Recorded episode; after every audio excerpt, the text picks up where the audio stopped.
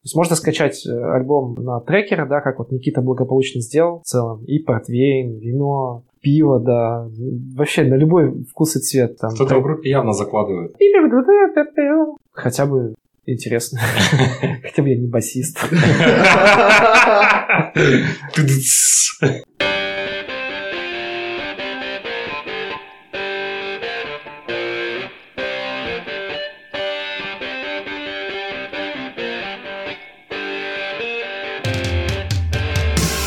Приветствуем вас на подкасте «Порядок в деле». С вами Никита Улитин. И Александр Ливанов. И мы стартуем второй сезон нашего подкаста. И хотим его начать с интересного проекта. У нас в гостях барабанщик группы «Черная речка» Денис Ивонин. Эй, здорово, ребят. Насколько я понимаю, музыкальная деятельность – это не твоя основная. Поэтому расскажи, как все началось. Группа «Черная речка» — это проект трех э, старых друзей, которые в какой-то момент собрались в баре, уже довольно-таки сознательном возрасте, и подумали, почему бы им не начать играть вместе какую-то отличную рок-музыку. До «Черной речки» у нас был другой проект. Мы начинали с гаражного панк-рока, отъездили несколько каких-то безумных туров, ну и поняли, что, наверное, хотим поиграть что-то другое, и вот решили, что постпанк — это то, что мы хотим делать, и мы попробовали, у нас получилось. Какое-то время мы репетировали для себя, записали несколько альбомов, сыграли несколько концертов для друзей и поняли, что наша музыка может кому-то нравиться, и дальше уже все закрутилось, завертелось. Нам вообще идея этого выпуска пришла после того, как мы посетили твой концерт. И так как мы занимаемся консультированием и управлением персоналом, то со стороны в том числе мы смотрели на то, как это вообще все происходит технически. А помимо вот вас, троих, которые находятся на сцене, какое количество людей вообще задействовано в проекте? Если начинать, например, с того, что есть музыка как продукт, как она создается, то сюда включается вообще, на самом деле, звукорежиссер, человек, который сводит музыку, компания, которая размещает музыку на различных носителях, в том числе на кассетах. Мы выпускаем, например, нашу музыку на аудиокассетах.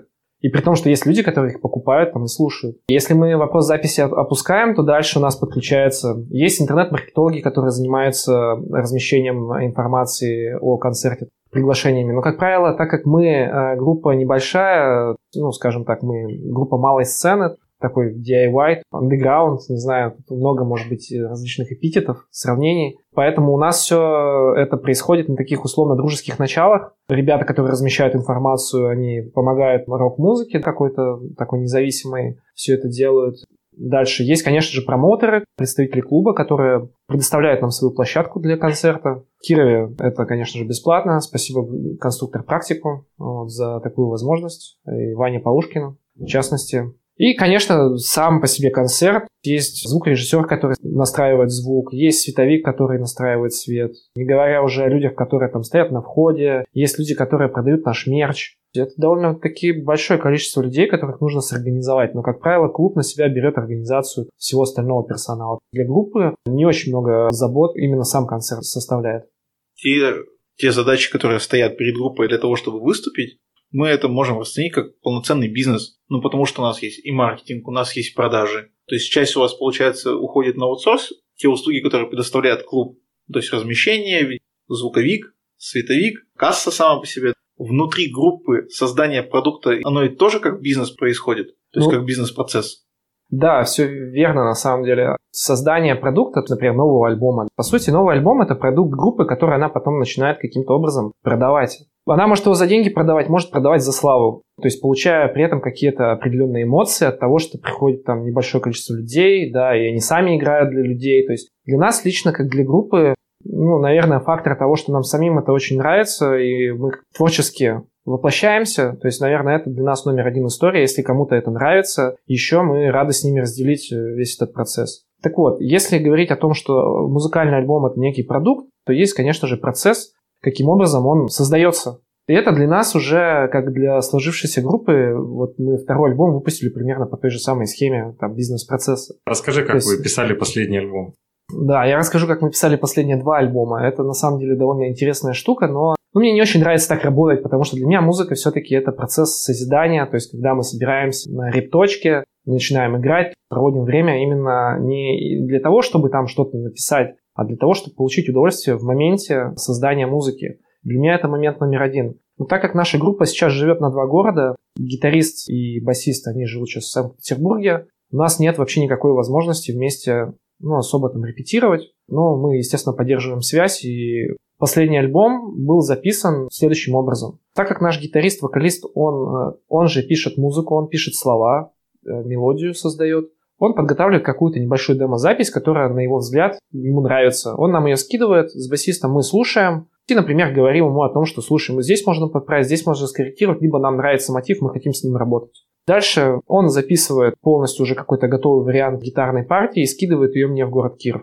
У меня дома стоит электронная барабанная установка, и, соответственно, я себе в наушнички включаю эту партию и начинаю дома записывать варианты э, ритм секции. Различные барабанные рисунки, которые, на мой взгляд, гармонично лягут на мотив гитариста. Соответственно, эти разные варианты я ему отправляю на согласование. Он выбирает какой-то один из них. И мы останавливаемся на том, что вот это классно, ну давай там что-то подправим. Ну, после всей этой коррекции мы собираем вот этот вот продукт, который мы ни разу не репетировали вместе, и у нас получается какой-то трек, который мы считаем, что он будет окей. Таким образом собирается где-то в районе пяти треков. То есть у нас у группы Черная речка в принципе альбом создается как пять треков, потому что люди на самом деле в современном обществе не любят слушать лонгплей, то есть длинные альбомы. Нафига выпускать 12-песенный альбом, который никто не будет слушать? Запиши пять треков и их послушать. Лучше выпускать чаще музыку, чем раз там в год, например. Поэтому, на мой взгляд, частота выпуска музыки, она важнее, чем то, что ты два года готовил, и все. И, и все также пролистают сейчас в интернете твой альбом, как и все остальные. Где-то мы в этой цепочке забыли про басовую партию. Басовая партия, она создается где-то параллельно и... Перед концертом. Не, она есть в процессе, ее также у нас придумывает гитарист, Басист Женя у нас, конечно, предлагает варианты, но ему предоставляется уже какой-то готовый вариант для исполнения. А вот. чувак, нам все нравится, теперь ты играешь именно тогда. Да, но он может выражать какие-то свои недовольства с какой-то слишком простой партией, потому что, ну, в музыке, в постпанке, в частности, басовая партия, они довольно простые, потому что они должны создавать грув, и сложные партии, там, типа какого-то, там, не знаю, ну, это не нужно, должно быть просто качать. Так же, как и барабаны, например, у нас довольно прямые, ровные, быстрая и танцевальная. Это танцевальная музыка. Поэтому здесь нужно просто качать. Поэтому ну, у басиста не так много работы. И вот если, ребята, вы были на концерте, наверное, обратили внимание, что басист иногда стоит, скучает, просто тренькает по одной струне примерно там. Слушай, ну как по мне, так среди вас троих только ты там вкалывал, остальные так, знаешь, на расслабоне. Один поет, второй там чуть-чуть дергает струны.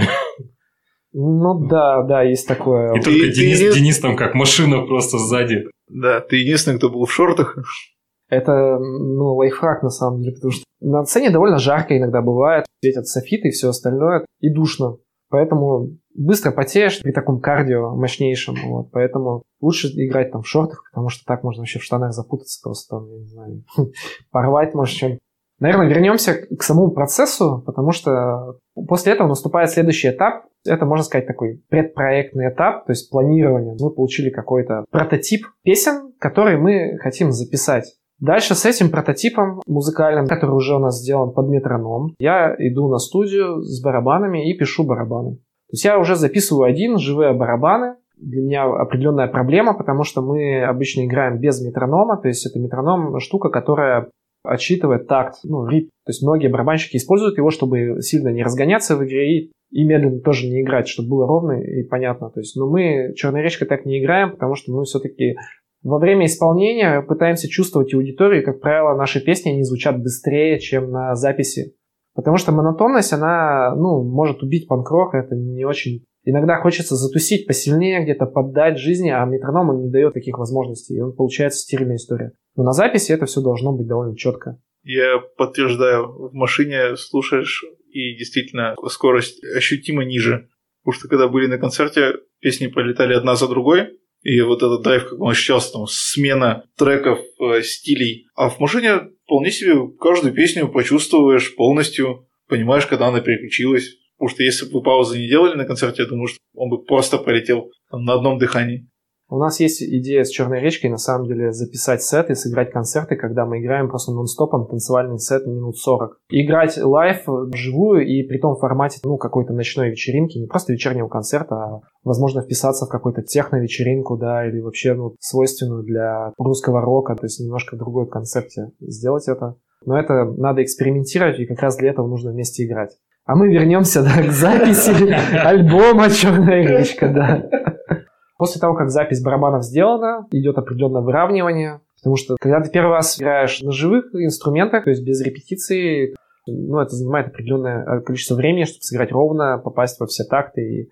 Но это моя личная проблема, потому что я не барабанщик, не профессиональный барабанщик, то есть я учился постольку, поскольку там самостоятельно, просто в процессе нарабатывал какой-то скилл игры. Соответственно, потом мы готовый вариант барабанов я отправляю в Петербург, и ребята уже с этими барабанами идут записывать отдельно гитару, отдельно бас, то есть это происходит довольно быстро все. И затем уже наш вокалист отдельно пишет голос. И потом вся эта история передается одному человеку, который занимается сведением всего, всего этого добра, всех этих дорожек, формирует тот саунд, который мы хотим видеть на наших записях. Это, наверное, занимает самый большой объем времени. И на самом деле, если бы мы прям не проебывали сроки записи и не тормозили, не тупили, можно было бы писать альбом таким образом там за неделю, там за две. Ну, естественно, для нас, для всех это как бы такой проект выходного дня, и мы можем позволить себе немножко его где-то, не знаю, расслабиться. Тот, кто сводит ваши треки, это ваш главный фанат, который знает все треки наизусть? Не, скорее это чувак, который слушает довольно много музыки, и с большой вероятностью ему не нравится наша музыка. Ну, чуваки, чуваки обычно слушают там всякие, ну, такое, типа, сложную там музыку, все остальное. Мы играем очень простую музыку, там, с незамысловатыми текстами, но в то же время это не дешевый поп какой-то, да, то есть а такая довольно эмоциональная, пронзительная музыка, и в ней есть определенная идея, мысли, которые вокалист хочет донести. В чем большая разница с поп-музыкой? Мы пишем музыку как творческий продукт, тот, который мы хотим преподнести людям, которые могут, ну, которым может это понравиться. Поп-музыка, она идет от обратного, это, ну, как бы изготовление продукта под запрос массовой аудитории для того, чтобы зарабатывать деньги. Это немножко разная история. Мы находимся вот со стороны как раз-таки... Мы, конечно, учитываем сейчас э, интересы, мы уже как бы состоявшаяся группа, мы иногда думаем о том, что да, вот это будет круто, но это должно в первую очередь, конечно, нравиться нам. Мы не играем то, что не нравится нам. И это для нас как бы большая история. Нам это нравится. Это, ну, это, это underground. Здесь мы подходим как раз, наверное, к основному вопросу. Хоть ты и скромничаешь и говоришь, что вы такая группа выходного дня, но все-таки вы довольно широко известны, как минимум в Кирове. И насколько я смотрел по вашей группе, вы катаетесь по России, концерты проходят довольно успешно по меркам залов, в которых выступаете. Вообще, вашего масштаба группа это может быть какой-то отдельный проект, который позволит там, всем участникам на каком-то хотя бы минимальном уровне зарабатывать, содержать, например, там, семью. Вот на данном этапе и в том формате, в котором мы сейчас играем, а мы живем в разных городах, у всех есть постоянная занятость, какие у меня семья с ребенком, то есть я не свободен в некоторых моментах принимать решения. Именно в таких условиях группа «Черная речка», ну, наверное, не может создать полноценные условия для автономного существования и занятий только музыкой. Тут есть несколько причин для этого. Во-первых, та музыка, которую мы создаем, она не попсовая. Да, конечно, к нам приходит аудитория. Мы играем обычно в небольших барах или в каких-то концертных залах, ну, не стадионных. У нас на концерт приходит максимум 300 человек. И мы не можем часто делать эти концерты. И как правило, мы собираем такую аудиторию в четырех городах. То есть это Москва, это Петербург, конечно же, Киров и Минск. Все остальные города э, в России, где там, ну, мы собираем там 150-200 человек, может быть, 50 человек, может быть. Все зависит вообще от, ну, очень много факторов. Есть ли люди, которые поддерживают вообще рок-музыку, например, потому что она вся строится на энтузиастах.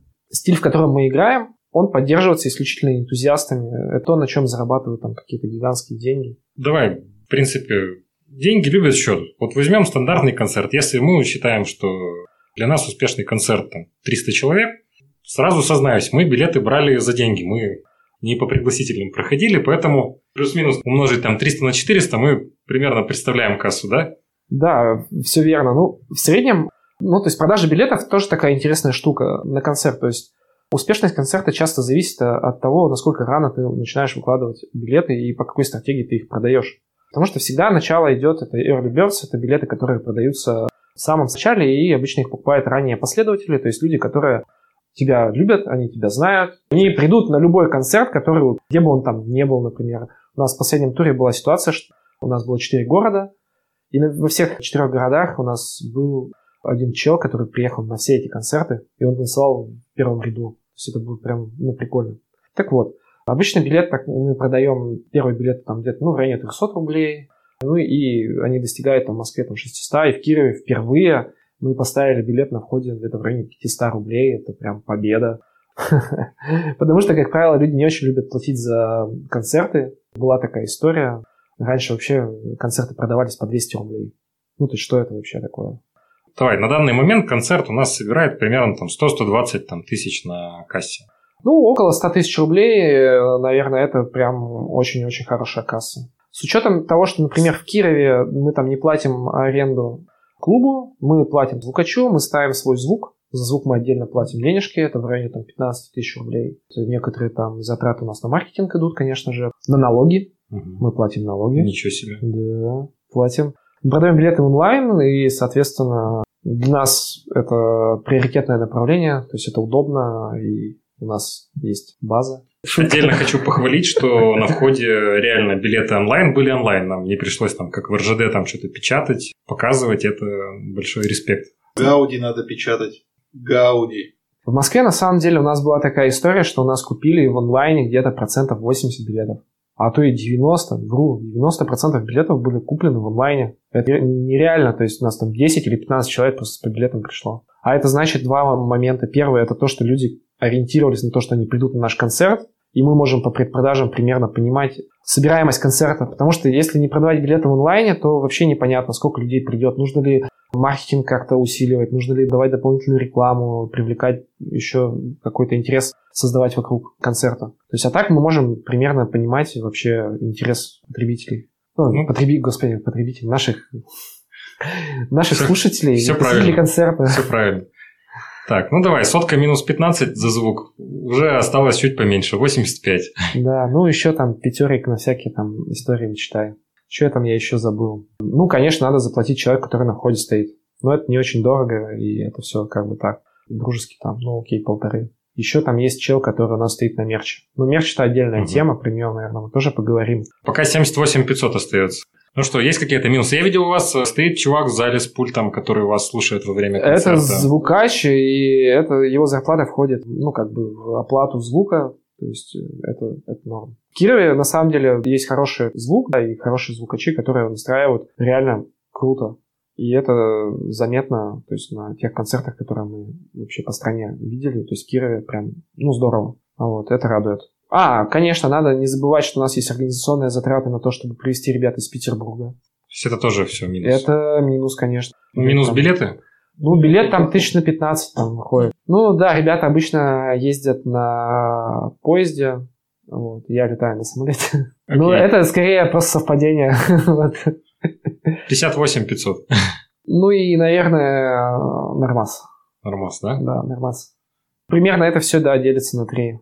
То есть, естественно, погоди, мы параллельно... еще не добавили туда э, мерч. На концерте продается? Мерч, мерч продается на концерте. Я, честно скажу, я особо, ну, как бы в цифрах по мерчу ну хорошо, не давай скажу, за концерт хотя бы. Но получается. я могу так сказать, что продажи мерча очень сильно зависят от города и платежеспособности. Что в Москве, в Петербурге мерч разлетается вообще только в путь. А вот где-нибудь в Минске mm. вообще мы там ничего не продаем. Не знаю почему. В общем, ребята вложив все усилия, могут выйти там... Ну, тысяч 15-20, может быть, он приносит ну, 19 500 на, на брата по такой... такой. Это хороший концерт, если реально ну, пришли да, люди. да.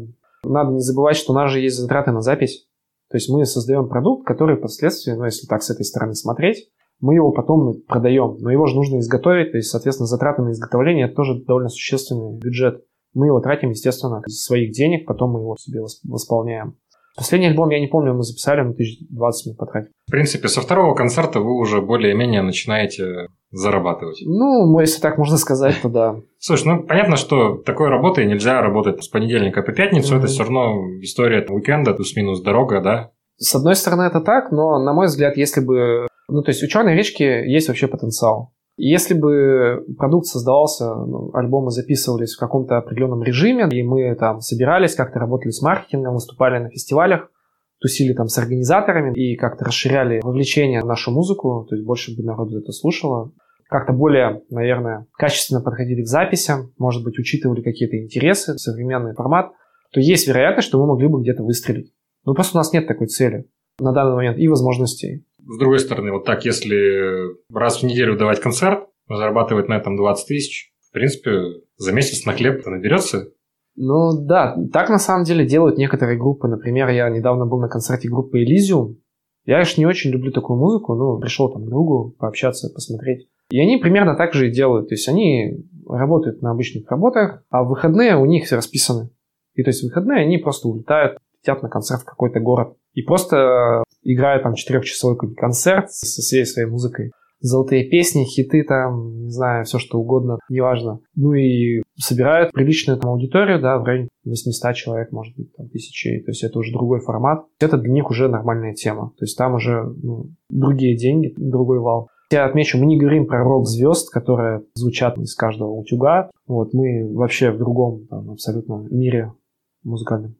Денис, вот мы сейчас посчитали экономику идеального концерта. Это когда вы не платите за аренду. А если взять концерт, где вы платите за аренду, сколько обычно берет э, площадка за такую услугу? Раньше было так, что клубы не брали вообще никаких денег. Ну, с нас, по крайней мере. Но сейчас ситуация изменилась, то есть я так понимаю, что рынок изменился, у клубов дела похуже идут у всех в целом, потому что денег у людей больше не становится, онлайн-сервисы развиваются, то есть можно слушать музыку, смотреть. Ну, естественно, привычка потребительская вырабатывается на то, что у тебя слишком много различных отвлечений, на которые ты можешь бесплатно а, посмотреть фильм, что угодно. А не суть. Вернемся к стоимости вообще площадки для музыкантов нашего формата. Вот последний раз мы играли в Москве концерт, и нам удалось договориться на 30% от вала концерта, от валовой выручки. То есть это довольно-таки немаленькие деньги с учетом того, что клуб предоставляет только звук, только своего звукача и сам клуб, и зарабатывает на баре, конечно же. Последний концерт в Москве мы делали в клубе «Вермель», то есть это где-то в районе Красной площади, ну такой уже потрепанный жизнью клуб. Мы собрали там реально вообще полный зал, был максимальный аншлаг, и директор просто, когда подходил к нам с горящими глазами, ребята, все здорово, все классно, и мы такие, скрипя душой, понимаем, блин, мы три месяца колбасили информацию по этому концерту, там, контент какой-то подбирали, форсили продажи в онлайне, чтобы этот чел просто, которому мы сделали реально большую кассу на баре, просто такой, ну, ладно, давайте 30% еще. Но я понимаю, что это их определенная защита, потому что часто играют группы, которые не собирают залы, а нужно платить там зарплату персоналу, соответственно, это также занимает время клуба, когда он мог заработать на другой группе, например, или на другом мероприятии там корпоративном. Слушай, ну с другой стороны, я в Кирове смотрел, и что-то на баре было совсем тухло, например. Может быть, это потому, что мы сделали билет 500 рублей. Не знаю, на самом деле, вот в Москве, в Питере пьют прям пьют. У нас, э, не знаю, так сложилось, что довольно-таки много песен про алкоголь целом. И портвейн, вино, пиво, да. Вообще на любой вкус и цвет. Там. Кто-то в группе явно закладывает. Да, про крепкий алкоголь не поем, потому что, в принципе, он никому из нас особо не интересен. Про похмелье, конечно, есть песни. Всякие разные. То есть, вообще, мы группа для бара, ну, типа, супер коммерческая, потому что мы своими песнями стимулируем вообще продажи напитков в баре. Я думаю, что они должны просто, ну, небольшие, конечно, какие-то бары, а вот площадки, но все-таки им всем, в принципе, это интересно. Слушай, если вы еще в конце концерта будете говорить, что оставляете людям на чай, кто вас обслуживает, вас вообще просто будут на руках выносить, наверное.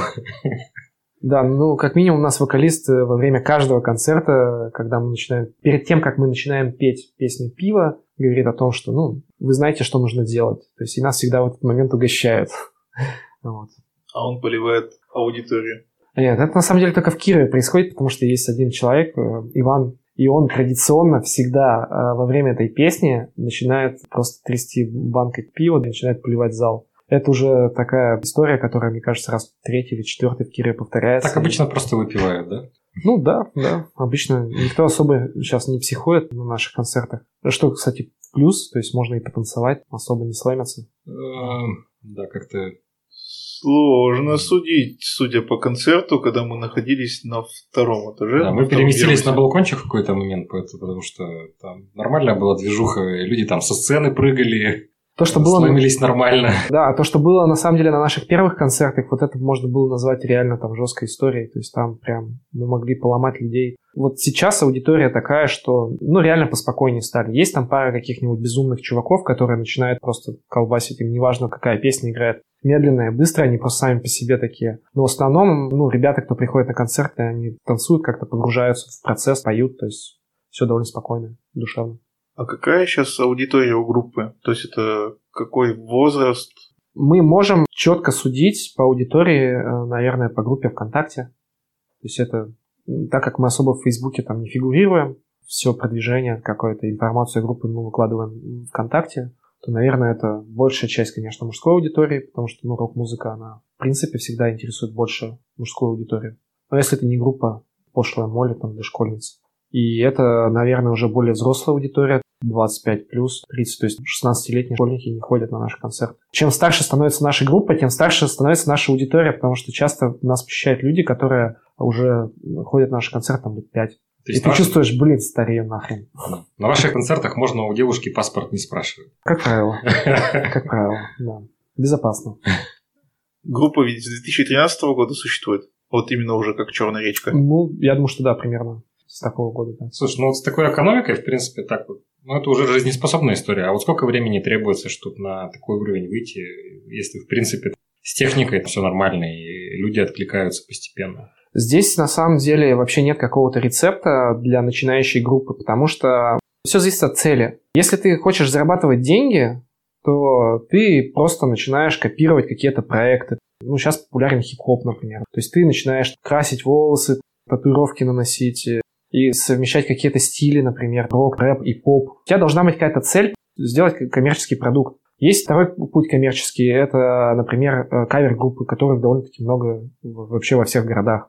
Сейчас популярная история, в барах играют живые группы, это давно, ну, уже старая история. Ну, и, и там играют, как правило, уже какие-то профессиональные музыканты, и они этим зарабатывают на жизнь. Вот это как раз-таки история про зарабатывание, и, и там можно реально делать кассу, просто на это живут ну, люди. Ну, действительно. Смотри, вопрос не совсем об этом. Вопрос о том, что, например, вот не все живут там в Москве и в Питере. Киров такой относительно провинциальный город. Если я, например, музыкант, у меня есть какой-то проект, и я не то, что хочу кассу рвать, да, и быть рок-звездой, но я, например, хочу музыкой заниматься, а не на лепсе там крутить гайки, да. Ну, вообще, это реальная история. Перестать заниматься тем, что ты не хочешь, а заниматься, например, каким-то проектом музыкальным. Не с точки зрения того, что я буду все совмещать, лишь бы кто-то пришел, а именно, что я буду делать то, что чувствую, это будет позволять, ну, как бы просто вести какой-то образ жизни. Ну, на моем опыте, я честно скажу, я таких проектов не встречал особо. Как правило, это кому-то максимально интересная история. Твоя музыка должна быть интересной. Как и что угодно в нашем мире. То есть, конечно, есть методика, ты можешь проверять, типа, метод малых партий. Записал пару треков, выложил в сеть, посмотрел реакцию, зашло, не зашло, например, там еще как-то. Но если ты создаешь это творчество исключительно для себя, то ты должен быть типа мега каким-то талантливым челом, чтобы это кому-то еще зашло. Очень мало проектов, которые просто сами по себе выстреливали. Если ты не в какой-то тусовке. Например, очень часто бывает так, что в Москве, например, очень популярная тема. Там большая тусовка рок-музыкантов каких-то. Ну, рок это такое слово, знаете, сейчас кто так не выражается, наверное. То есть какие-то современные стили играют, но это тоже такой типа оторванная музыка, то есть ну, такая свободная, она разная, электронная, может быть, всякая. Это какая-то одна большая тусовка, в которой ребята начинают создавать продукт. И они уже являются голосом этой тусовки, то есть они дают какой-то жизненный стиль, может быть, там, когда ты приходишь на их концерт, ты как бы к нему приобщаешься. То есть это какой-то слой культуры. Если ты внутри этой культуры и ее как бы через свою музыку преподносишь, и человек, приходя на концерт, чувствует себя частью этой культуры, то по сути ты делаешь больше, чем просто прослушивание музыки и своего творчества. То есть ты интегрируешь человека в культуру, а это уже другая экономика, то есть другие темы. Но вот исключительно, чтобы там бардовскую, там, ну, не знаю, там, историю продвигать, мне кажется, что это нереально. Ты должен быть либо э, мега мультиинструменталистом, каким-то виртуозом, да, чтобы вообще, вау, не знаю, тут много вариантов. Я, честно говоря, вот пока не могу таких проектов назвать. В нашей нише, то есть в группах нашего формата есть буквально несколько групп, которые реально, я могу сказать, что они живут тем, что они играют и больше ничего не делают. И на бич-пакетах как бы сидят, да, в мамкиной квартире. То есть тут такое как бы... Вот недавно просто у Дудя была в этом самом выпуске группа порнофильмы. И тоже там парень рассказывал такую историю, что трудился и параллельно просто ну, какие-то заметки там писал, там, да, там что-то пытался сделать. И на самом деле в России многие занимаются нелюбимым делом, и это как бы такой бич, когда творческая энергия не может из тебя выйти, и ты просто вынужден. В мире же как бы немножко по-другому, если так чуть-чуть поездить по шарику, то ты видишь, что можно и врачом работать, и педагогом хорошо зарабатывать, и, не знаю, искусствовед не за три копейки, как у Васнецовых работает, например. И э, занимаясь любимым делом, можно, ну, Понятно, что с разным ценником, но вести какой-то приемлемый образ жизни. Мне есть, конечно, что сказать по этому поводу, потому что все-таки затраты на культуру, да, расходы как бы, человека на культуру, они не являются первоочередными в его жизни. И, естественно, надо понимать, что творчество зависит от ну, какого-то определенного уровня достатка, минимального, какого-то среднего, чтобы только им заниматься, чтобы его как-то развивать, бодрить. И чтобы оно, во-первых, кому-то было интересно, чтобы кто-то мог за него платить деньги. А если у нас есть определенный уровень средних зарплат, да, и люди выживают еще каким-то образом, то есть банально в этом нет денег. Ты не можешь сделать концерт и поставить цену 3000 рублей.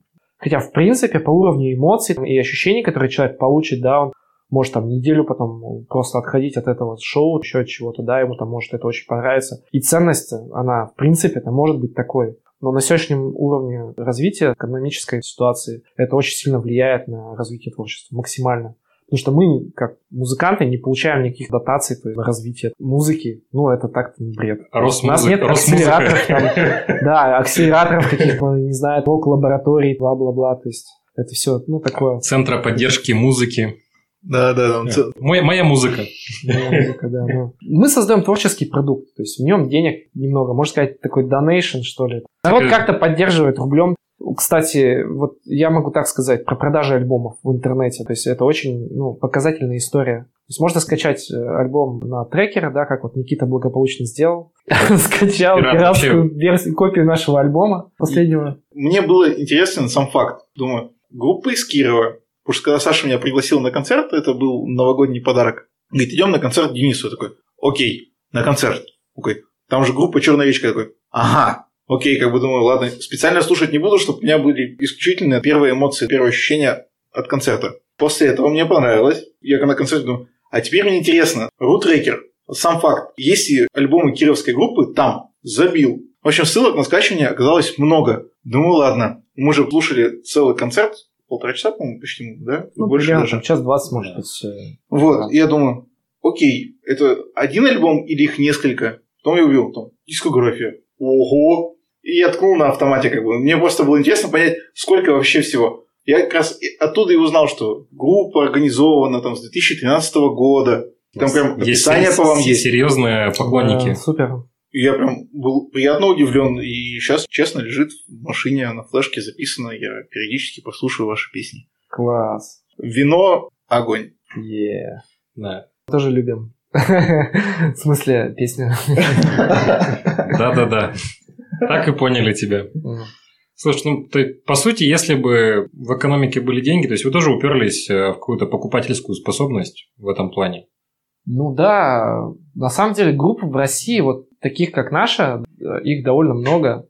То есть и постоянно все турят там, и создается определенная конкуренция на рынке, потому что аудитория, она исчерпаема. То есть аудитория именно вот такой андеграундной музыки, она исчерпаема. Люди, которые чем-то интересуются, это творческая молодежь, это ребята, которые э, им недостаточно то, что они э, видят на каких-то популярных каналах еще где-то, то есть они не слушают такую музыку, они ищут какие-то новые звучания для себя, пытаются открывать постоянно новые группы. Я могу так сказать, что иногда бывает, например, конкуренция. И, например, в Москве, то есть, может быть, на дате стоять 5 аналогичных концертов, и мы работаем примерно на одну и ту же аудиторию. И надо понимать, что кто-то у кого-то крадет гостей, слушателей. Это тоже такое может быть. Вот, поэтому, ну, тут ничего не поделаешь. Есть более сильные группы, более слабые. Ну, слава богу, у группы «Черная речка» есть свои слушатели. Это я могу сказать точно, потому что последние наши концерты, они пересекались с довольно-таки интересными группами, которые выступали у Вани Урганта, в частности, хотя они тоже такие, ну, скажем так, из другой весовой категории, то есть э,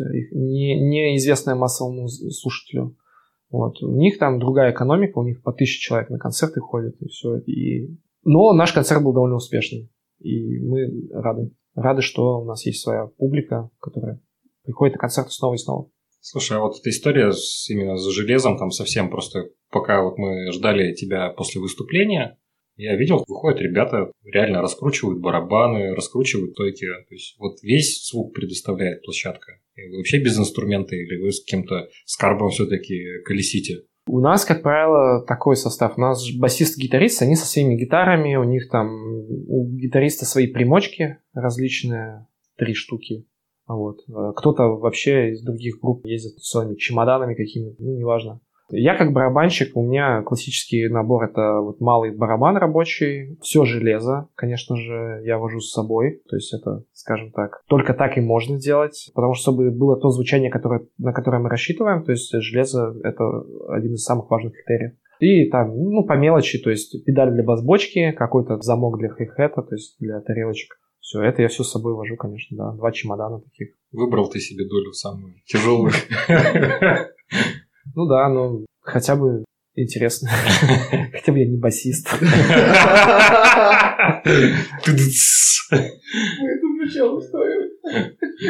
Люблю барабанить всегда, как последний раз садишься и думаешь, ну все, погибаем сегодня. Примерно такое и было ощущение в концерте. А потом у гитариста завязываются пальцы в узел, да? А басист как стоял. Тебе там не отмахивают между песнями, типа, парень, потише. А, потише, ну. Не, раньше такое было, сейчас я уже не могу. Сейчас я уже тупо не могу быстрее. Скоро ты будешь как в металлике уже там на расслабоне. Возраст берет свое.